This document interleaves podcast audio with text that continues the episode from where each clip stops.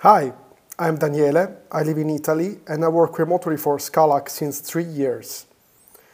Scalac is a full remote software company based in Poland, where we have the great opportunity of working with the best software engineers and clients from all over the world.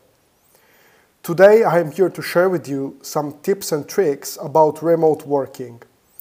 Remote working is great and brings to your days a huge flexibility. But with the great power comes great responsibility. In fact, when you work remotely, the borders between private life and professional life are especially blurred. One of the most challenging aspects for beginners is to make sure those boundaries stay up and well defined all the time. So, how to keep your work-life time balanced? Here there are some tips and tricks for you. Get ready for work the same way you do when you're going to the office. When you work from home, you don't have to rush around in the morning the same way you do when you go to work in the office. But instead of dedicating the time you normally spend commuting as extra time for snoozing your alarm, get ready for the day the same way you would normally do. Take a shower, make coffee and breakfast, and get dressed. That way, you will wake yourself up mentally and you will be prepared for being productive and working hard the entire day. Also, you will be less tempted to take it easy by hanging out on the couch or feeling sleepy halfway through the day.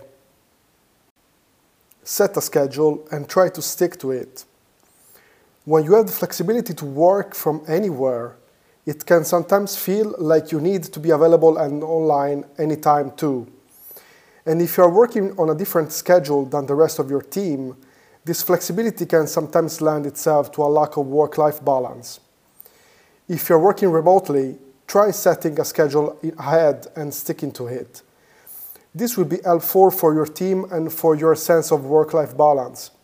That way, your team will know exactly when they can and cannot reach you, and you will be able to plan also personal activities during your non-working hours wake up and go to bed at the same time every day, and work a manageable number of hours, preventing the overtime. Use your communication tools to indicate your online and offline hours.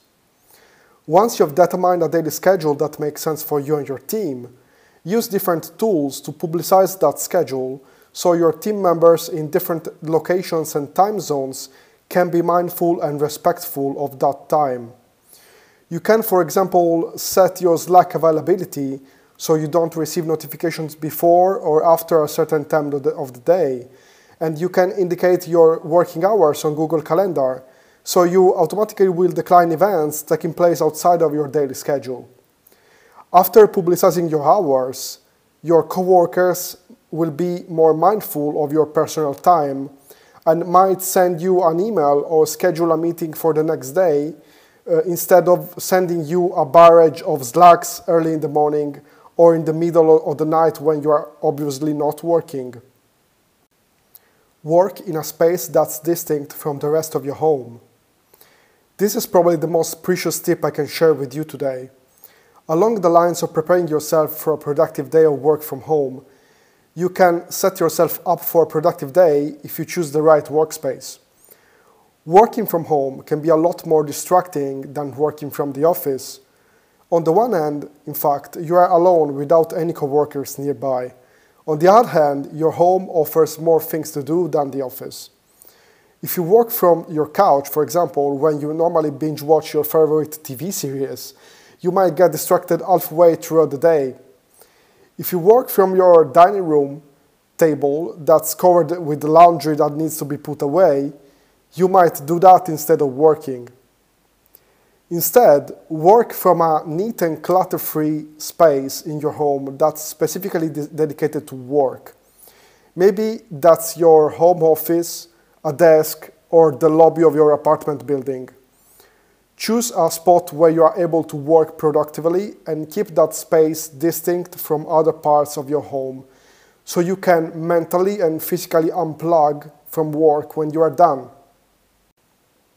I hope those tips will help you to enjoy and control the power of remote work even more. Thank you for the attention and have a productive and balanced remote working day.